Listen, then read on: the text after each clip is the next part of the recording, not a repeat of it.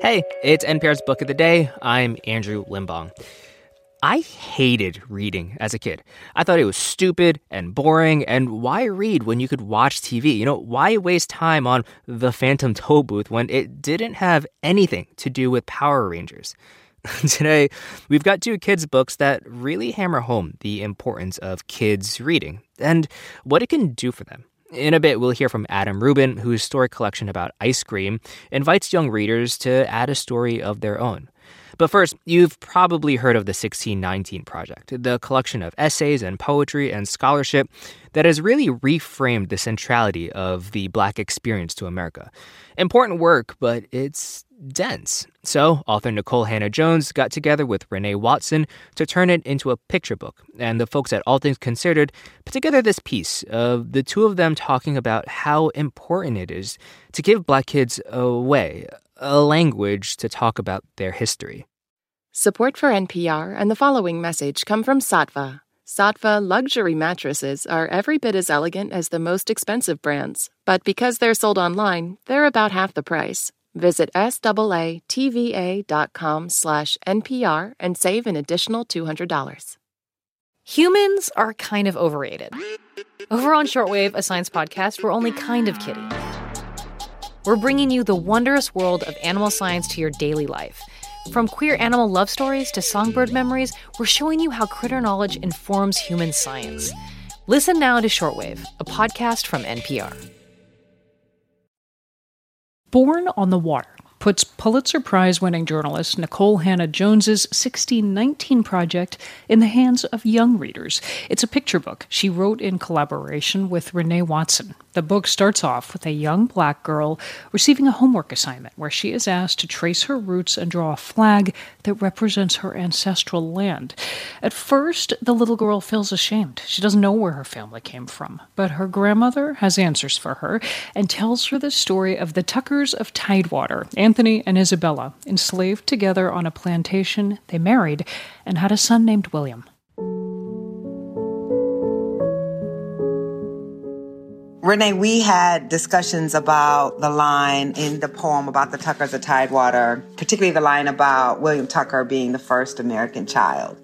And that really came from this idea that we are a people who was born on the water, that we were a people who were forced across the Middle Passage uh, many of us speaking different languages or different dialects and coming from different regions of West and Central Africa and from different peoples. But in the hull of the slave ship, we have to become a new people. We were severed. We were kind of born in the womb of the ocean.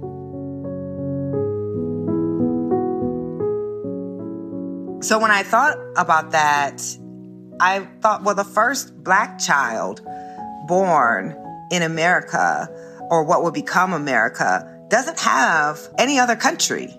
It's gone. That is erased. We are starting a new people here, not losing what we brought in our minds from the continent, of course, but that we are a people who no longer have any other country but here. And that that makes William Tucker the first actual American child because he was a product of this new country that was coming to be in a way that an immigrant from England was not, in a way that um, Native people were not. And so to me, it's a provocative thought. And I wanted to be intentionally provocative there, but also uh, to give us Black Americans a, a lineage. I mean, everything that this country tried to do to us through slavery, what they didn't realize is they created the most American people of all. I love that idea of a sense of pride in America too, because I feel Black Americans can be torn with our love for this country and our ownership of it and believing that we built the country and that this is our country. And so something that was powerful to me in that moment. And then, of course, at the end, when we have baby girl thinking about all the people who've come before her and now she's joining them and what is she going to do? And seeing her draw the flag beaming with pride was just a powerful moment too, to say to young people, to young black Americans, you belong here.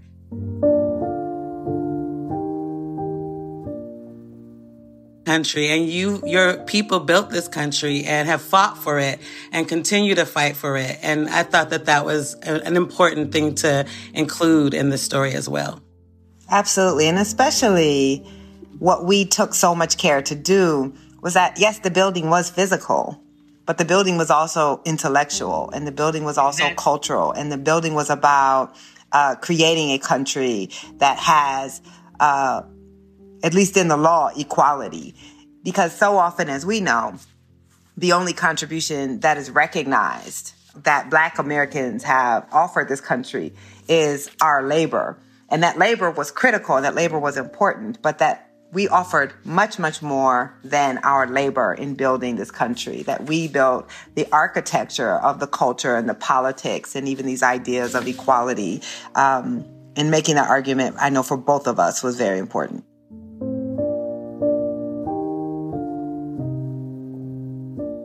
I respect young people.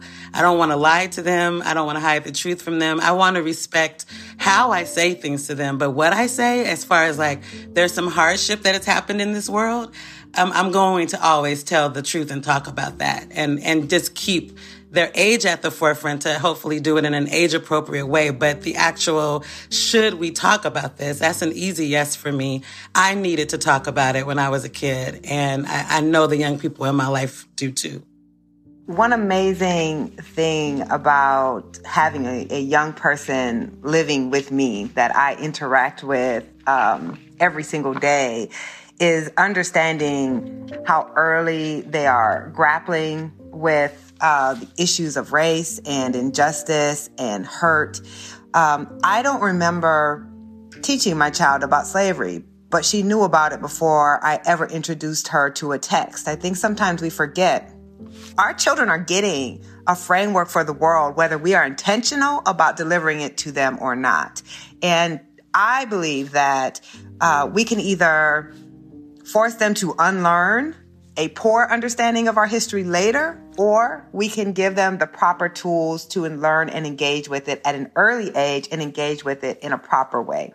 When you are a child and you are trying to get answers to something and someone silences you or or you know that oh I'm not supposed to talk about this that teaches you something. And I, it teaches all children something. So it teaches a black child and makes you question well am I really experiencing what I'm experiencing? On the playground when that kid made fun of my skin or my hair texture. What was that? Why did that happen? But if we can't talk about race or racism, then that child is questioning their actual experience, their lived experience, right? What language will they have to talk about what happened? And likewise, um, non-black children are learning what not to talk about and what behavior is okay to do because it never gets checked and there's never a conversation about it. And so I, I just think it's important to name things and to actually teach young people, this is the world that you have inherited. What do you want this world to be? And how are we going to work towards that world? We're having these dishonest conversations where children are just unprepared for the reality because we are spending a lot of time on erasure. And these are great conversations to have with children as they're trying to form their concept of self and their concept of the world. But instead, we just, we lie to our children so often, and that leaves them ill prepared for the world. And I also think that it is talking about the painful things and the, the tragedy and also saying you also come from brilliance, the brilliance of black folks and the talent of black folks and how that contributed to change. Um, I think that that is an important conversation to have, especially to young people who might be feeling powerless and teaching them about young activists and artists is a way to help them see themselves as a part of the movement. Um, and that's something that I try to encourage teachers to do all the time. So no, I don't want you starting necessarily with slavery on the first day of school you know, I want you to start with the, the brilliance of black folks too. In the curriculum, there should be a balance of books that talk about us as regular folks living our everyday lives and also the history and the biographies. All of those stories are important. That was Renee Watson and Nikole Hannah-Jones. Their book is The 1619 Project Born on the Water. Jasmine Morris here from the StoryCorps podcast. Our latest season is called My Way Stories of people who found a rhythm all their own and marched to it throughout their lives. Consequences and other people's opinions be damned. You won't believe the courage and audacity in these stories. Hear them on the StoryCorps podcast from NPR. The day's top headlines, local stories from your community, your next podcast binge listen. You can have it all in one place, your pocket. Download the NPR app today.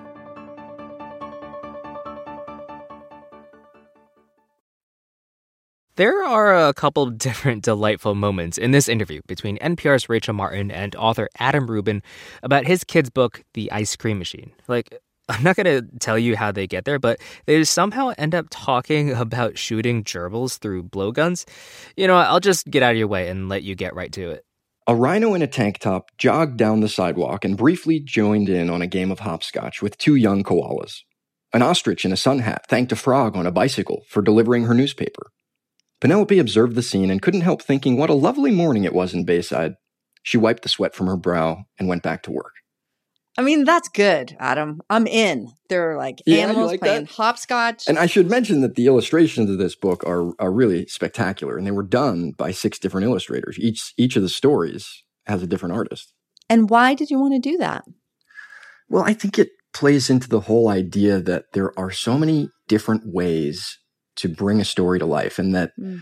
every person is going to tell it or draw it differently. So when people have this worry, like, oh, you know, it's been done before, or it's somebody's going to steal my ideas, it's like, well, if you are true to telling the story the way you believe or the way that you really feel it should be told, nobody else can do it exactly the same.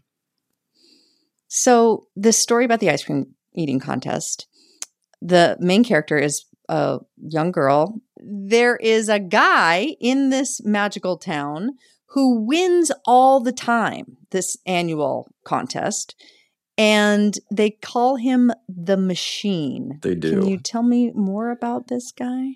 Yeah, so the machine is a large pig, literally, a pig that works at, down at the impound lot.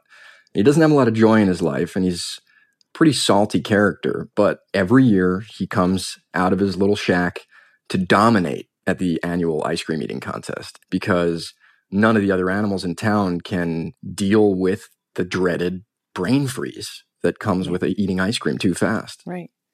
You also write like an interior life for the machine. Like he knows he knows he should be friendlier, but he doesn't quite know how. How important is that in developing a character?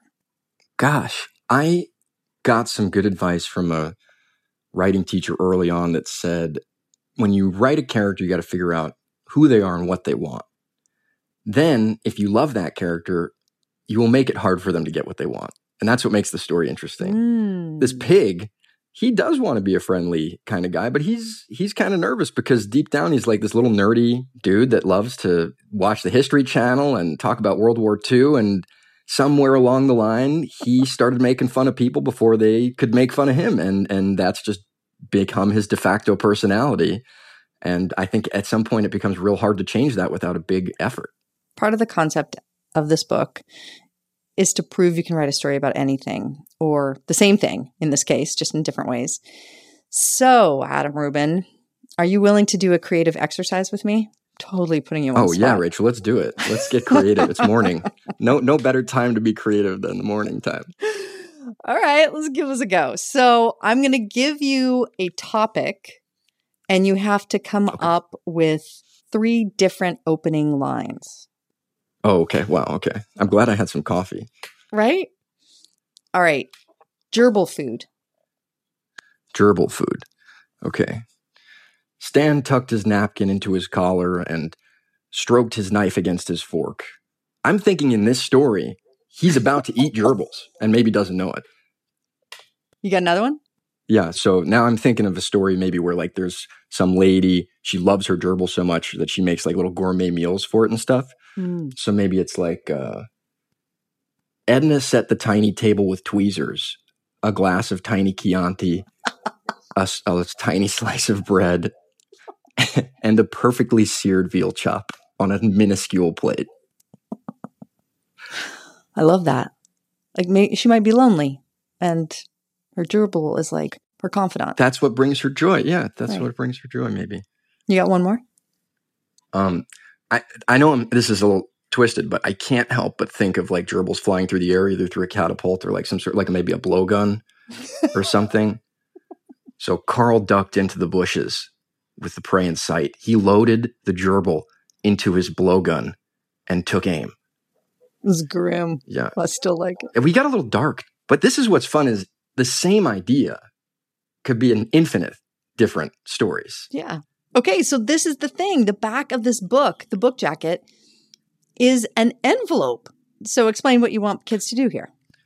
At the back of the book, there is an invitation, a very explicit invitation to say, hey, write your story and send it to me. And I put my address in the book. It's printed in there. And if you peek underneath the dust jacket of the book, you will find that it is printed. And if you fold it according to the instructions, you can create an envelope to put your story into. And it's already addressed to me. All you got to do is add a stamp. If I get enough good stories by the end of the school year, I'm hoping to include the best ones in the paperback edition of The Ice Cream Machine. And it would be really cool because some of these fifth and sixth grade kids might become published authors. And I'm thinking like I could buy some big ice cream shaped trophy they could put in the trophy case of the school. And like maybe I'll fly out there and we'll have a little ice cream party. I don't know. It, it's hypothetical right now. I don't know what's going to happen, but I am so intrigued to see what comes out of the imagination of these kids. So awesome. The book is called The Ice Cream Machine by Adam Rubin. Six wildly different stories with the exact same name. Adam, what a pleasure to talk with you. Thank you so much. Always nice to see you, Rachel. Thank you. And that's it for this week on NPR's Book of the Day. Let us know what you think. You can write to us at bookoftheday at npr.org. I'm Andrew Limbong. The podcast is produced by Kelli Wessinger and edited by Megan Sullivan and Taylor Burney. Our founding editor is Petra Mayer. The show elements for this week were produced and edited by Amy Held, Lathoni Matori, Shelby Hawkins, Danny Hajek, Sean Saldana, Taylor Hutchinson, Tinbete Ermyas, Elena Burnett, Justine Kenin, Jason Fuller, Sarah Handel, Vince Pearson, and Phil Harrell. Beth Donovan is our managing editor. Thanks for listening.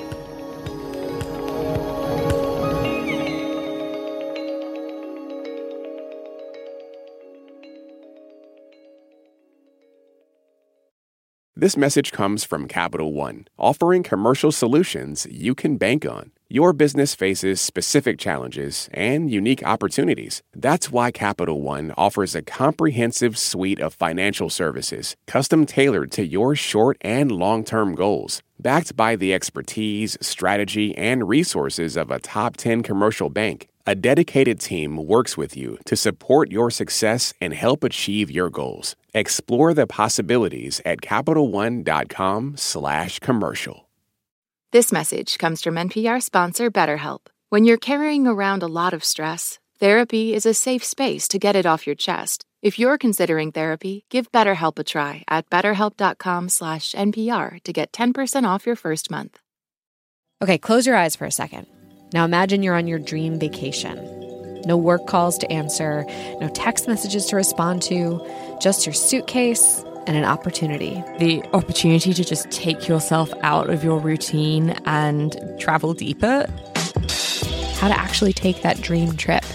That's on the Life Kit podcast from NPR.